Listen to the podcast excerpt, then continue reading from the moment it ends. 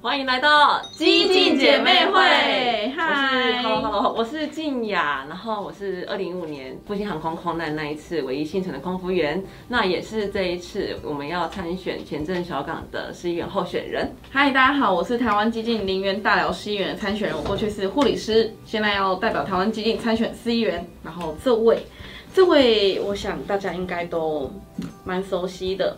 就是我们的人称小刘医师。噔小刘医师好，大家好，我是小刘医师。今天很开心可以邀请到小刘医师来，我也很开心，因为小医师最近有一次昂档大戏，对。对，正在公司热播，没错没错，村里来了个暴走女外科，对。是超赞！我的小说其中一本，然后那个同名的电视剧反派这样子。对啊，小鱼是同时是医师，然后又是作者，然后也是妈妈的身份，那真的是很了不起。不会，其实我觉得女性很容易，就是因为你都有一些涉猎，然后人家人家就会觉得哦，你好厉害哦，你就这个点，你你们应该有感觉。可是我就觉得什么时候什么时候会被问说啊，男生你怎么有办法瞬间数职？男生好像不用，男生都只要做，就 focus 在一个地方。可是我们要在每一个每一个角色都扮演好，真的是非常困难。对，所以有的时候会摆烂。就人生其实要适时的摆烂，没错，放过自己。那我们今天邀请小刘医师是来跟小医师请教一些跟儿童医疗有关系的问题。对，最近疫情的关系，然后再加上呃儿童疫苗吵得沸沸扬扬的，所以应该。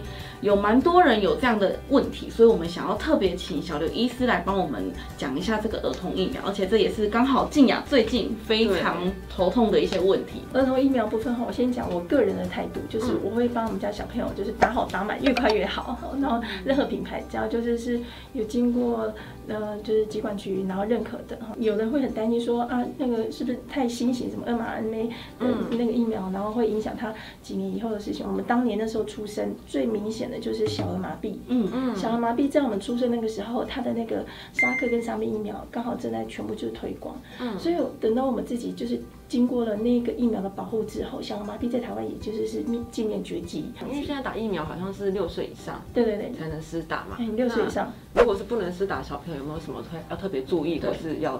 因为妈妈还是会担心对小朋友，如果年纪太小的话是这样子，就是疫苗它之所以为什么达到年龄的人就要尽量去打，因为它会综合达到一个叫群体免疫的效果。嗯、那就是不满年龄，就是六岁以下的话呢，就是你就呃希望就是说，哎，这个社会是够开明的，大家都有达到群体免疫的话，小小孩就可以在这样的保护之下，保护自己。对，所以我们其他可以打打的人更要去打。近期因为戴口罩已经养成一个习惯，嗯，很多诊所他们的业绩都大减。勤洗手、戴口罩本来就是在我们整个卫生观念里面。需要的，因为很多疾病都是飞沫传染。对对对，对啊，有点像当初一开始推骑摩托车戴安全帽，大家都很抗拒。嗯。可是那时候神外医师就说，哦，他们的那个业绩会大减，因为很多骑摩托车肉包铁，然后说，然后结果现在大家已经变习惯，你没有戴安全帽会有点惊惊。小现在觉得很赤裸，就觉得好像少了些什么。所以我觉得口罩也是同样的效果。嗯。像我今天早上出门，我已经戴着口罩了，我还想说我的口罩呢？我的口罩呢？这样，小孩也是，就是小朋友会自己去对，他们自己也蛮习惯戴口罩。对对对对，现在都要穿全套防护，然后那个在看诊的时候还有再戴一个 N95，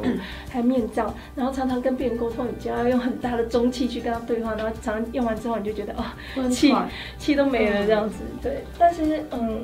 我觉得我们算还好的，因为其实急诊的，因为还有做是筛检的，他们真的是最辛苦的。因为现在很多民众就是轻症，甚至连轻症程度都不到，只是为了开个证明，然后就是疯狂的跑急诊，因为急诊二十四小时开嘛，然后当成便利商店。我觉得这就是很糟糕的行为，这样子。如果尤其是因为防疫有保险，然后近这阵子又刚好就是去年开始防疫写到一年，他们要在这期间出示证明。那我有问过保险业务，他们说基本上。你只要就是手机呈现，或者是转档给他们，他们有备案了之后，他们都可以再补补过那流程，而不是现在这个时候冲去急诊跟人家抢那个最热、最多的那个病毒浓度的时候，然后在那个。就反而就是真的需要去急诊的一些。外伤啊，或者是一些病人没有办法得到真正的照顾，这样，嗯，没错。然后前两天，因为我家中的阿嬷就是跌倒撞到头，颅内出血去急诊，然后我在旁边顾她，然后我就看到那个急诊的护理人员啊，他两度哦要站起，他就是站起来，然后跟他的同事跟他交班说他哪一床跟哪一床怎么样，然后 cover 一下，他要去吃饭。都会一直被中断掉，两度，一直到我那一天，我们那我们当天晚上有送进去加护病房啊，但是那个时候大概已经九点多十点了，你知道他还没去吃饭，他那个饭从诶我听他第一次讲的时候是快六点，到晚上是没有办法吃饭，然后就是一直陆陆续续，然后。我们出去外面看的时候，有时候还会有一些，就是像医师说的，就是轻症的人一直要进来，嗯，对，然后所以就是搞得整个医院蛮崩溃的。你想走掉，但是有时候你看到其他的 partner 也在忙的时候，你你就是整个都会一团乱的时候，你根本不敢去休息。我们都会喝那种高热量的那种舒压的珍珠奶茶，所以那个真的是要喝一杯糖水这样子吗？真的，因为你大概只有就是两个小时就喝那一口的时间。我那时候刚好就是憋尿憋到受不了，在急诊的时候。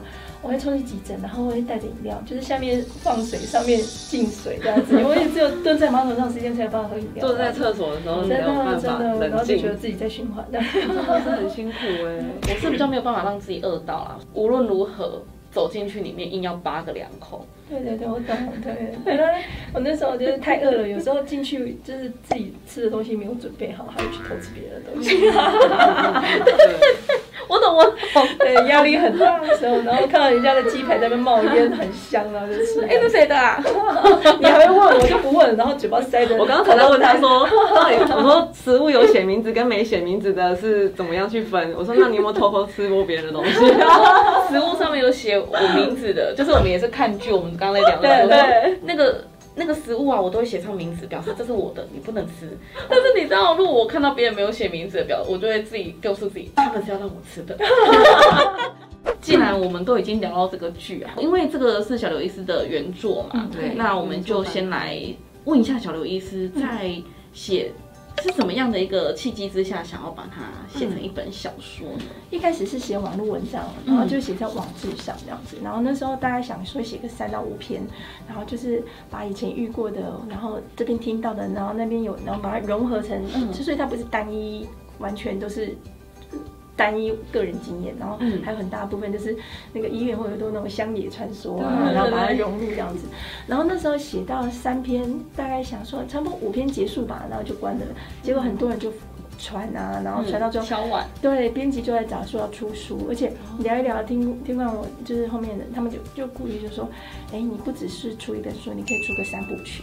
然后我就整个就哈，我从来没有出书过，叫我写三部曲，我连论文都写不出一篇了，你还要书写？对，那就所以那时候就是在一个很轻松的氛围下，先记录一些东西，对对对对对对，然后因为回响很大，对对，所以就很意外，就呃有今天大家看到的，因为从网络经营还有。就是粉砖什么，全部都是从最开始网络开始写文章开始。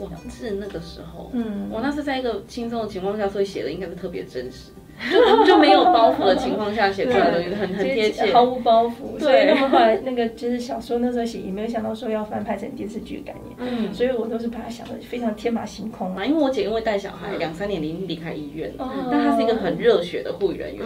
她说很真实吗？我说很真实哦。我跟你说，护理人员的点班还有演出来哦。对，点班，点数杀那个动作都是专门的。然后还有那个护理师在那个护理站里面，在那边那个针，他们不在聊八卦嘛？对，边聊八卦，然后边手上的动作都是真实的，连里面的那个病历纸都是我们一张张手写，而且是有设定这个病人的具那个疾病，然后还要设定对对那个病历纸上的那个不是乱写的，是真的。然后我就这边编编编剧们要求写好多病例，然后还有这个病人是什么那个疾病，然后那个字迹潦草，所以小刘医师也是呃。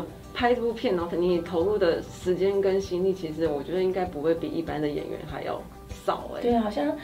就是觉得自己知道的更多，就会跟他们都讲这样子。所以一开始是只有说想说授权，然后当然发现就变成就是还有增加，就是类似像是技术指导啊、美术啊，你都还要教那个淑珍做一些缝的动作。不止我一个，有好几个医疗团队在旁边，然后手把手的教这样子。真的真的，所以像里面演员就是被被练到，他们可以全身入镜，然后再做缝合的动作，很很自然，很厉害。那小刘医师，你第一次遇到就是你要。找你拍戏，然后要把你的作品拍出来，嗯，搬上大荧幕的时候，你的感觉是什么感觉？很惊讶，没问题啊，一口答应啊。我都没问女主角是谁，我第一个问说男主角有没有金城武的？那你看到蔡淑臻，不敢相信呢？不敢相信，因为那时候去电话聊嘛，都是工作人员剧组的。然后等到第一次跟他见到面开会的时候，蔡淑珍才第一次出现。然后呢，他就坐下来，他那时候戴个帽子，鸭舌帽。然后我就看着他傻住，我说：“你好漂亮哦，而且长得像蔡淑珍哦。”然后他说：“我就是。”哦，我就是哭了。蔡淑珍本人。对，因为他也是是幕后制作的一个发起人发起人之一。对，他不只是演，然后他还有做很多的那个。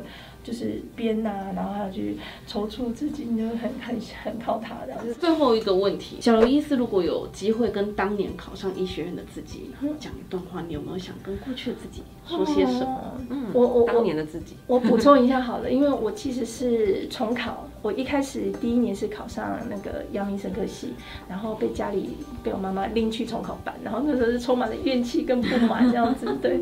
但其实分数真的差一点点，然后上医学系之后，在医学系其实。也是蛮辛苦的。我可能会跟当年的那时候的自己讲说，就是不要放弃挑战各种可能，然后保持初心，你会有超级意想不到的一片天这样子。嗯嗯，真的，我后来选外科也是，就是很坚持我对外科有兴趣，然后后来写作啊，然后网络经营啊，也是都是。秉持这个信念这样子，嗯、要不然网络经营其实很花时间，而且常常遇到一些酸民网暴啊，哦、对。对然后那时候跟你们楼下那个贴那个“韩粉误入”的那个标题，这个甚至连家族都一起。但是我就是坚持，因为我觉得这个是一个根本核心的问题，这样子。嗯，对。那我觉得，嗯，这样一路走来，你就会发现，嗯，你会感动到别人，然后呢，大家更多的感动会一起就是凝结更大力量，这样子。对嗯，也会在像今天这边跟姐妹会跟各位很高兴的一起凝聚初心，才能坚持走下去。不管各行各业都是嘞。那我们再来跟帮小刘医师打一下广告，就是在每个周六呢晚上几点？九点，然后连播两集。五月七号就开始了，对，五月七号其实在上个周末已经开始首播第一季跟第二季。对，那礼拜六是公视，礼拜天是 Netflix。对，所以大家就是可以连追两天。没错，对。总共会有十十集，最后五个周末，大家就是不用担心，一看再看的好剧。然后在公式上，它是 YouTube 直接会直播，然后我会在直播上回答大家问题。有的时候大家反应都很好玩，在上面线上会直接对话。然后那时候不是女主角扑倒男主角吗？对，然后那是真的吗？对，我忘记问呢，差点都忘了。我还在，我就在开车吗？我就在聊天室里面被疯狂的拷问这件事。事情这样子，我我已经跟我先生已经串供好了，你们怎么样都问不出来。所以大家一定要记得，就是收看小刘医师的这出公式的职人剧《村里来了个暴走女外科》。谢谢大家。那我们今天也有村里来了个暴走女空姐，对，暴走暴走空服员，对，还有村里来了个护士，三个一起暴走。对，那今天非常谢谢大家收看。那我们下次再见啦，拜拜。